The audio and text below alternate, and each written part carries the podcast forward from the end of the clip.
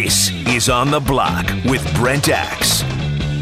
Well, it's a little nervous in the summer. I don't like to get nervous in the summer, you know. But it's fun. Fans have been great. They're playing. There's good teams in this tournament. All these teams are good.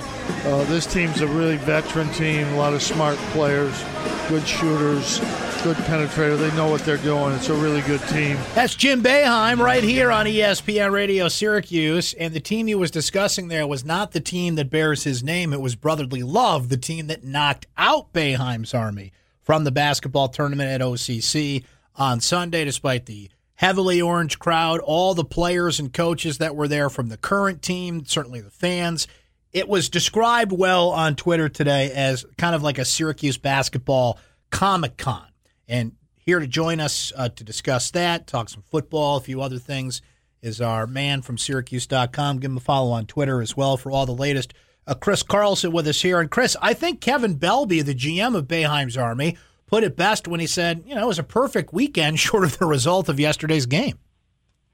Yeah, I mean, as far as kind of a summer celebration of Syracuse basketball, it couldn't have worked out any better. The OCC Arena was beautiful. The folks from Central New York and Alaska and all sorts of, you know, they came from all over, sold it out. You know, it's always good to see those guys play. And, you know, they were involved in so many different places in the community, from John Gillen doing a camp. I know Arinze Onuaku did some kind of local autograph signings. They were at the Syracuse Mets game. They were at the Boys and Girls Club. So, you know, from everything other than they would have liked to win $2 million, kind of a cool way to celebrate Syracuse basketball in the summer. So looking at it yesterday, what was it that Brotherly Love did that Boeheim's Army had trouble keeping up with? Well, you know, there's a couple things. Those guys from Philly, I saw Kevin told the Daily Orange, I mean, they practiced together for 6 weeks. They were a better team. You know, they made extra passes. When they got in trouble with the ball, they knew exactly where their teammates were going to be. The ball moved so much better. So, one, they were just more cohesive. They weren't better basketball players, but they were more cohesive. You know, Boeheim's Army is never going to be that cohesive because those guys are just spread out all over the place. This is a team where everybody was from Philly, so it was easy for them to get together and practice. Boeheim's Army will never do that. They're always going to have to out-talent people. And from that perspective, what could they do better? You know, they were old on the front line. All their front line guys were over 30. I think that was an issue the whole time, but certainly when you got to the third game, and you've got a pretty heavy Arinze Onuaku, you've got Hakeem Warwick, who's played forever, and Daryl Watkins is a big guy. You know, there didn't look like there was a whole lot of juice left. Now, they had Chris McCullough signed up to play, and he would have been really, really helpful. But he's taking his team on a playoff run in the Philippines, and they're 10-1 since he joined the team. And Brandon Trish also, you know, he probably had the best international season of any Syracuse guy. He would have added some youth, and he would have been a player who, you know, Boeheim's Army didn't really have a guy who was a pass-first guy or, you know, really is a guy who looks to make the smart play all the time. They were a collection of shooters, scorers, and inside guys. So Trish, I think, would have brought a skill set that they were lacking, you know, and that would have helped. Would it have been enough? You know, I don't know. Would it be enough to win the whole thing? I don't know, but they would have had a better chance. Chris, something you brought up is something that I just don't think this team can overcome, and that is they can't practice together for 6 weeks, 4 weeks. They can't even practice together for 2 weeks straight, given everybody's schedules and how this thing kind of pans out. So that Achilles heel aside, what do you think Belby's plan should be going forward to make this team better and go deeper in this tournament? Well, so, I mean, Overseas Elite doesn't really practice together, and they're the team that's won 4 consecutive years. They're guys that are just so good, and they play at such a high level internationally that their basketball IQ, just they get on the court and it works. You know, and I think it depends on what Kevin wants to do. You know, an alumni team has not made the finals of TBT since the first year they had it, when the prize money was $500,000. Ever since they boosted it up to $1 million, ever since they've started, you know, becoming more attractive to players, an alumni team has not won because the competition has gotten tougher.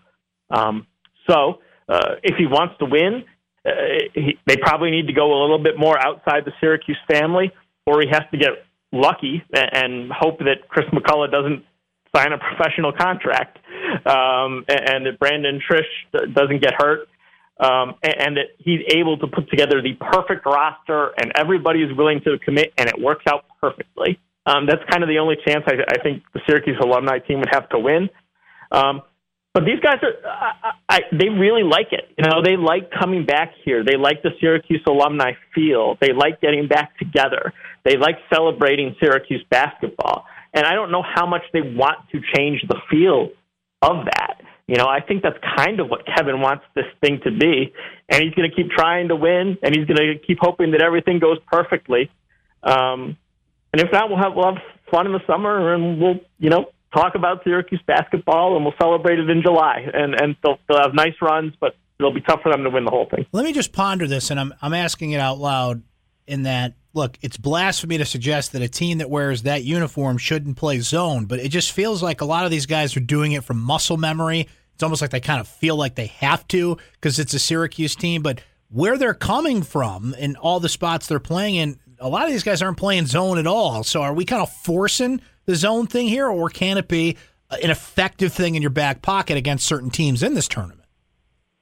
Yeah, I mean, I think a lot of people said it. I think you're right. You know, I think Jim Boeheim's zone is so good because they practice it an hour every day, and everybody knows what they're doing, and they're all recruited to play it, and everybody's on a string because they're doing it on a daily basis. I don't think that you can really jump back into TBT and practice for 3 weeks and have the rotations be as crisp. I do think man-to-man defense is certainly kind of the better defense overall for this event. But that said, you know, the Syracuse also, like we talked about, right, they had some older players. John Gillen's not a great man-to-man defender. Eric Devendorf has never been a tremendous defender. They're a little old on the front line. So do you want to, like, expose those guys in a man-to-man? You know, do you want teams putting some of those big guys in the pick and roll repeatedly? You know, I don't think that was their big problem. You know, I think it's just more kind of a cohesiveness and how difficult that is and just how hard it is. Everybody else is picking their team from every player playing overseas. Syracuse is trying to pick their players from Syracuse players, and it's just that is a huge disadvantage to start from.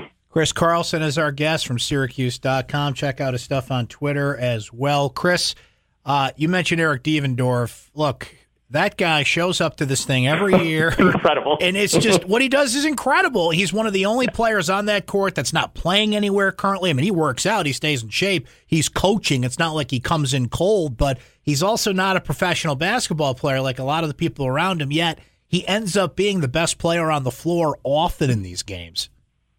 Yeah, that to me, I mean, it is the most incredible thing that we see every summer because everybody else who is great in this tournament is like an elite player in Europe. You know, the guys from Overseas Elite, Kyle Fogg, C.J. McCollum, D.J. Kennedy. I mean, those players are leading like China in scoring. And Eric Devendorf is on the staff at Detroit Mercy and shows up and just plays. And his competitiveness is just so bonkers that he can do that. And it is truly just an outlier. He is an outlier. There is just no other way to explain how he can do that every year, because it shouldn't be possible. You know, you can tell some of the older Syracuse guys, Hakeem Warwick talked about how hard it is for him to take time off. 1 week off, 2 weeks off, he starts to feel it. He gets rusty, and he doesn't feel like his body is quite in basketball shape. Eric Devendorf takes 11 months off and just comes back and does it every year. You cannot overstate how incredible it is. You just can't. Chris, shifting gears to football, they report for camp later this week, and it's been incredible to see the hype going into the season. I think this is the most anticipated Syracuse football season ever in the sense that, look, the one I compare it to is people were really amped about 1998. But I don't think that was about a season and a team. It was more about one guy, McNabb. It was McNabb's senior year, and there was a lot of hype around him. And that team was coming off a string where they had won 9 games in previous seasons. The way that this team won 10 a year ago, the flashpoint that that was, and how people expect that success to continue, built up on a number of things, the national attention they're getting, the talent that they have, the preseason accolades they're getting at certain positions, notably Andre Cisco and Andre Schmidt. This is incredible, the amount of hype and interest in a Syracuse football season here on the brink of training camp. I haven't seen anything like it. What are you feeling? What are you thinking? What interests you about this team as they get ready to get it going on Friday? Yeah, I mean, you know, you would know kind of the history and the feel around here better than I would. I was starting to be a college student in 2000, so when I was at Syracuse, so I missed kind of that 97, 98, and I wasn't local, so I didn't, you know, feel that excitement. But I mean, I want to see how it works with Tommy DeVito, just like everybody else. You know, Eric Dungey, similar to Eric Devendorf, right? He was the ultimate competitor. He kind of could single-handedly give them a running game and some balance at times. So, you know, are they going to be able to be as balanced with a young offensive line and some changing parts and without Eric Dungey?